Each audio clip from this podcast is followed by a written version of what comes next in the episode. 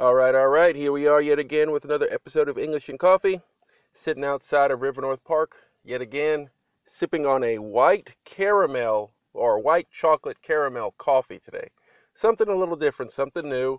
You know, you have to leave the house to get this sort of coffee. And that's one of the reasons I go to Sheetz. They always have these innovative flavors. Maybe it's common to you, but it's new to me. Something tasty, a little different than the regular Folgers or Maxwell that you sip at home. But today I wanted to talk about a show on Netflix called Zoo. You may have seen it, you may have heard about it, you may have been curious about it, may have not checked it out. But I want to talk about some of the reasons that you might benefit from watching this, and at the same time just give you a little rundown of the show without giving you too much of the uh, details. Don't want to ruin anything. Nothing worse than somebody telling you, oh, and then this happens. There's no need to watch the show at this point, right? So get your cups, about three quarter, not three quarters in, about a quarter into my cup. It's a, a regular, so it's a small 16 ounce, maybe 20 ounce, whatever portions they have over there at uh, Sheetz. But that's what we got going on today. So let's take a sip. The weather's a little windy, a uh, little drab. I'd say the weather is drab. You know, overcast skies.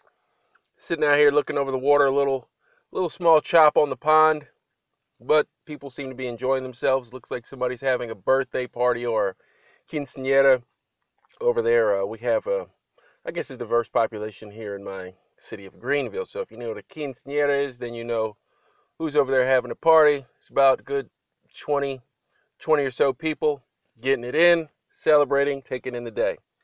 So let's get to it.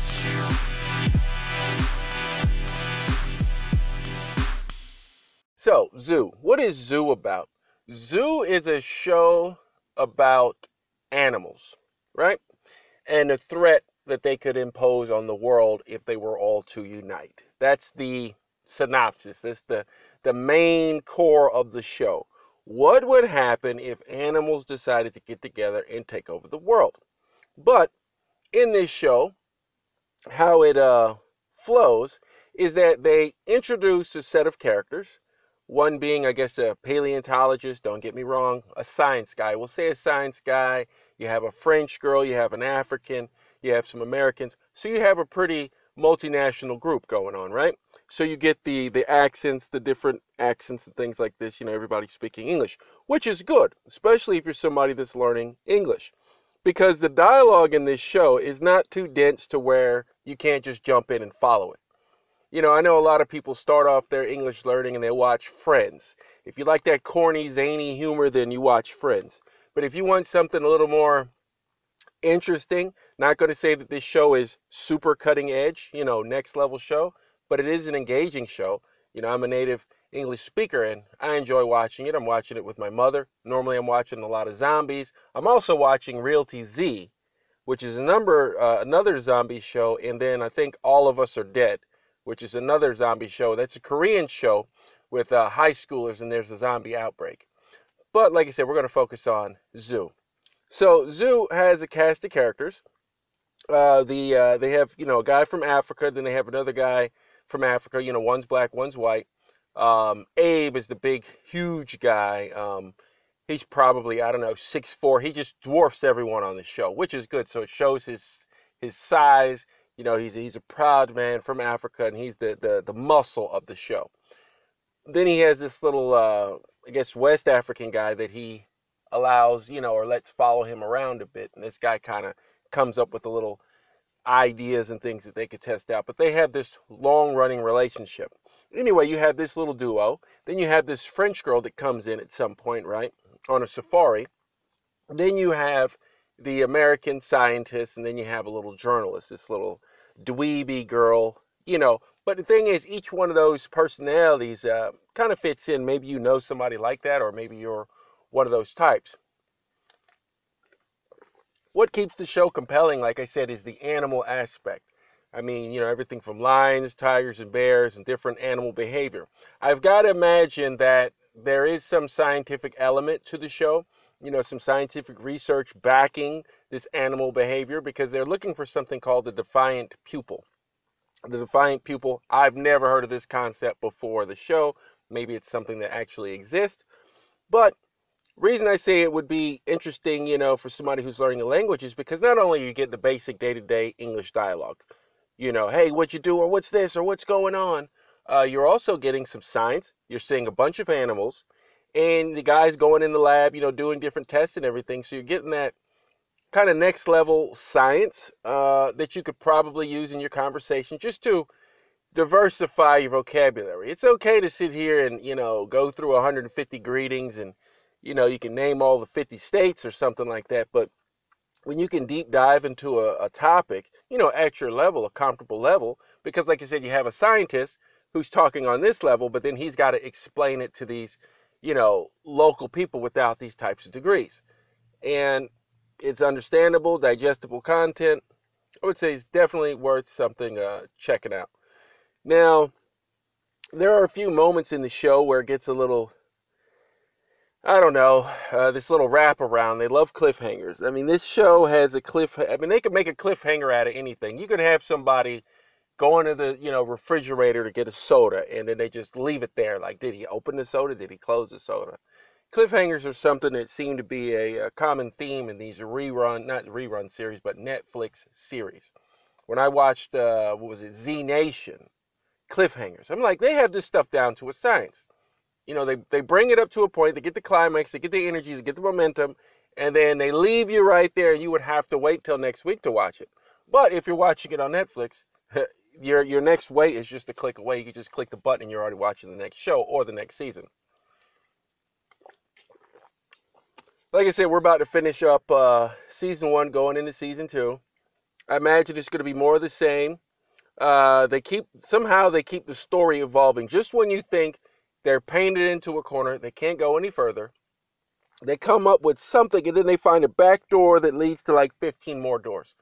So there's definitely a kudos to the writing team for this show. I don't know if you guys know this, but uh, I've also started uh, working on another project. Uh, it consists of audio stories. I've already recorded a few of them. Very engaging, very interesting. I'll be releasing those soon on the site.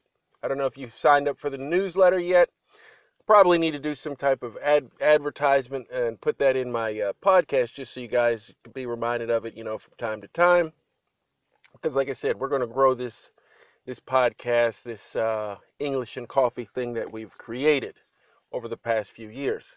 As we sip our cups, we grow, we get stronger. But it's really all I had for you guys today. Just wanted to talk about something interesting that I think you would like to watch. You check out, enjoy it, don't enjoy it, but either way, you will increase your ability to understand, you know, just those basic nuances in the English language. Because sometimes a lot of people get tripped up, and then when you have a French, a French woman, a guy from Africa, you know, with their different accents pronouncing these English words, you'll see that hey, maybe you're not too far off from the truth. But on that one, Let's take a sip. And I will see you in the next one. Now, here's another idea to wrap your head around. Just piggybacking off of what I just talked about, that show zoo.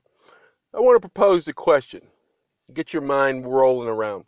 What do you think the world would be like if animals did, in fact, take over the world? I mean, we're animals, but I mean animals. You're talking your dogs, your cats, you know, snakes, lions. What would the world look like? How different would it be? I mean, right now, you know, when you drive somewhere, you're worried about a, a, deer running out in the street. You may see a possum on the side of the road. You may see a, um, a rabbit running through your lawn. But what if you were to walk outside and there was a rhino, full charge, going through your lawn, running right through your fence?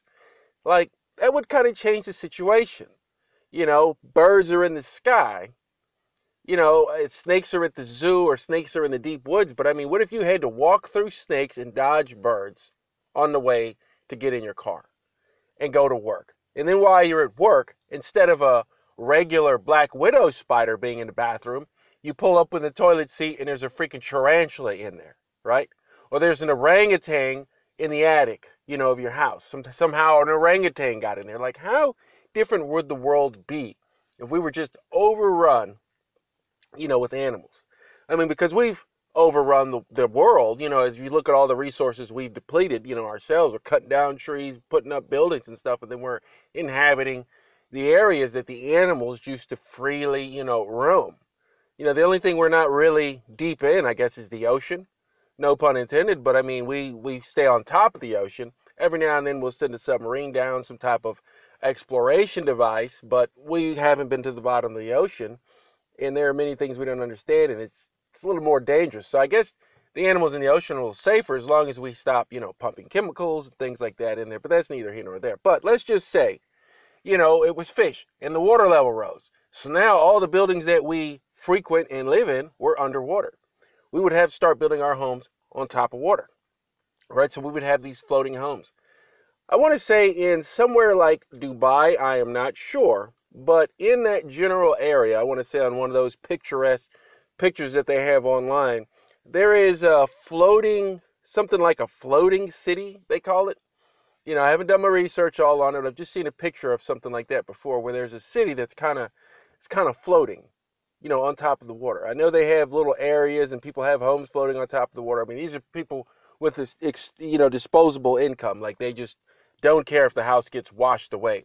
But I imagine when the water comes in, like I know they had a recent tsunami, uh, not a tsunami, but a um, earthquake. But in those areas where you have those tsunamis, they come and they pretty much destroy the place because the buildings are structural, they're stationed in the ground. But if you have this huge wave come in and then your house just kind of lifts and rises with the wave, you know, just to ride the flow, it'd be interesting. Not saying I would want to be, you know, sitting sitting in my house and then all of a sudden I'm thousand feet in the air on top of a uh, top of a wave and then it comes crashing down. No, thank you. So I mean, there's really nothing you can do when the earth decides that it wants to shake things up. But, you know, just think about it.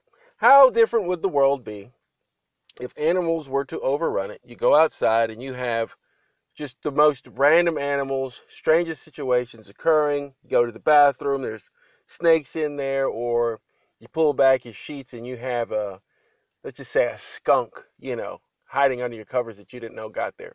I imagine you'd probably know it was a skunk just due to the smell they leave. But it's just something to think about, you know, piggybacking off of what we talked about with the show Zoo. So check out Zoo, answer the question, and, you know, send me a comment. Let me know what you think. I will talk to you guys later. Bye.